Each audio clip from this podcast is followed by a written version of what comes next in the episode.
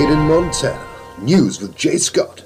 Bringing you what impacts you in your town. Here's Jay. We begin with some good news. Following January's abundant snowfall, February has also delivered above normal to record setting snowfall in mountain ranges supplying water to regional rivers and streams in western Montana. New records were set for February snowfall at seven mountain SNOTEL sites in central and southern Montana that were favored by an unstable north northwest flow coming from Canada during the first three weeks of the month.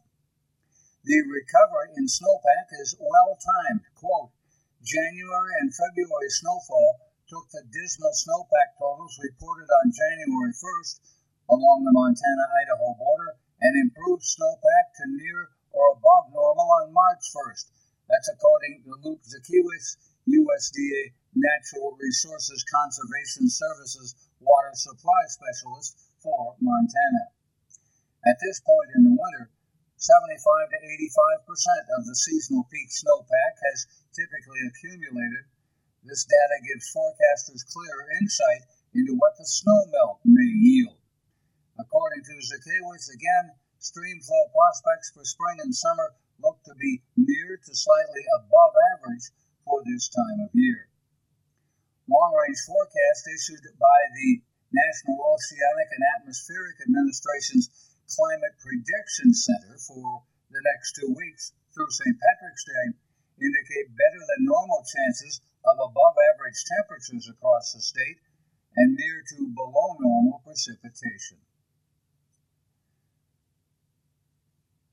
VA Medical Center has announced that it is setting up a coronavirus screening checkpoint at various strategic entry points to the medical center and the clinics.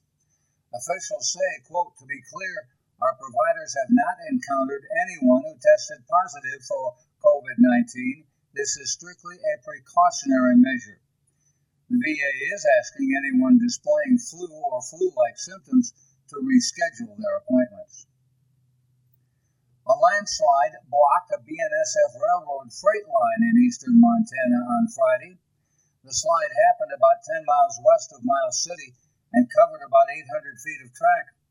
No trains were in the area at the time, no injuries were reported.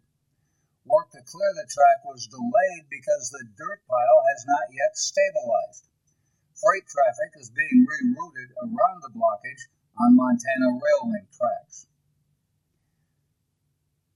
With both Montana senators voting in favor, the United States Senate voted 96 to 1 on Thursday to approve $8.3 billion in emergency money to combat the coronavirus outbreak, sending the measure to President Trump's desk.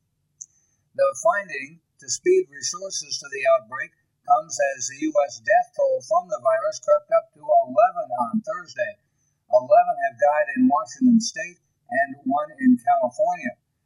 Been no cases of the virus in Montana. Two have been reported in Colorado. 15,000 people could be tested for the virus next week, according to Health and Human Services Secretary Alex Azar.